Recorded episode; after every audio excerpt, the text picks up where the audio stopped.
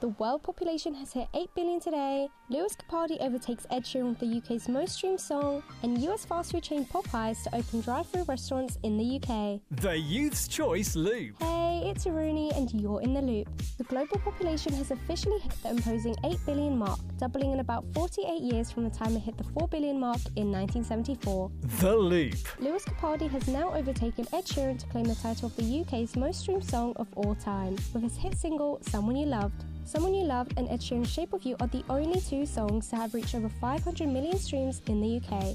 The Loop.